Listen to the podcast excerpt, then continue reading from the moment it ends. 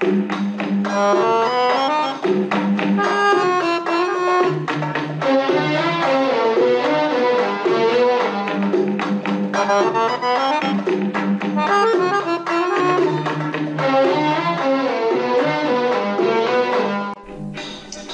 النجاح برنامج خاص بالتنمية الذاتية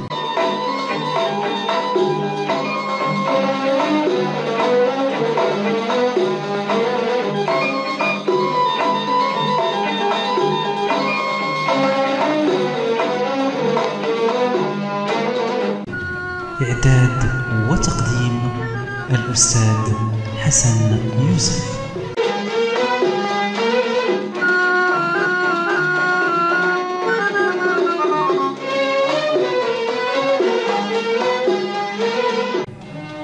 أخرجه للإذاعة عماد صبحي.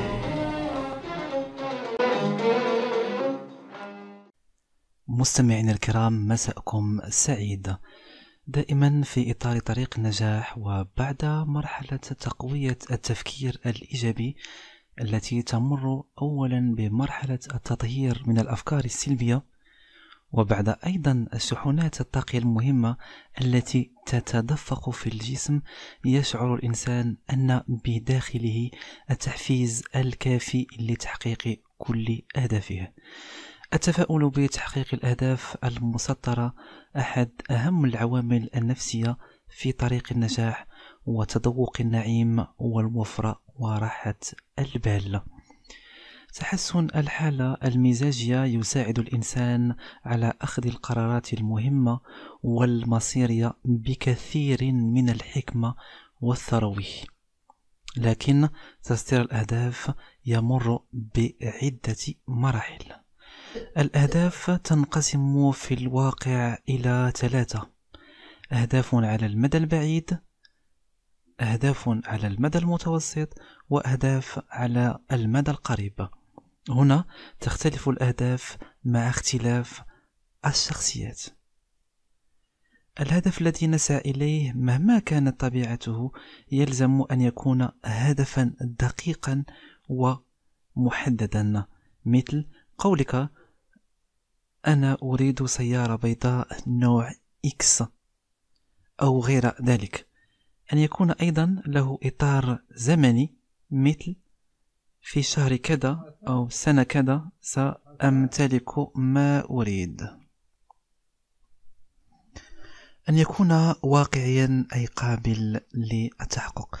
بعد ذلك إذا كان الهدف كبيرا يلزم تقسيمه إلى أهداف صغيرة مثلا شراء سيارة يتطلب تدبيرا جيدا للمال وهكذا.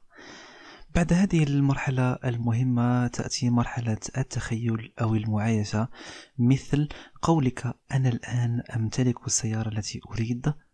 هكذا ترسل إشارات للعقل الباطني الذي لا يميز بين الواقع والخيال فيبدأ جسمك بإنتاج ذبذبات متوافقة مع ما تريد.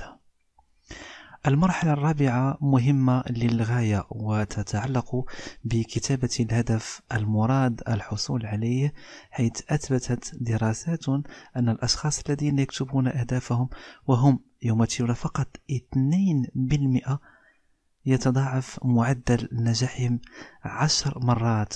وأثبتت أيضا دراسات أخرى أن 90% من الأهداف المكتوبة تتحقق. إذا فهذا الحد الوافر من النجاح هو حليف من يستطيع أن يكتب أهدافه بدقة متناهية أو أن يستقطع جزءا من وقته للتخطيط لحياته سواء على المدى القريب أو المتوسط أو البعيد. من هذا المنطلق تتجلى أهمية صياغة الأهداف والتخطيط الاستراتيجي ليس فقط على المستوى الفردي فحسب بل أيضا على المستوى الجماعي إذا فعليك بكتابة الهدف وذلك بخط كبير وواضح في ورقة بيضاء. ثم ضع هذه الورقة في مكان يسهل عليك الاطلاع عليه. فقد ثبت أن كتابة الأهداف هي وسيلة جد فعالة في جعل العقل الباطن مستعد لتصديق إمكانية حدوث هذا الهدف وهي وسيلة في تحديد الهدف وتحقيقه في المدى القريب أو المتوسط أو البعيد. ألقاكم في حلقة الغد إلى الملتقى.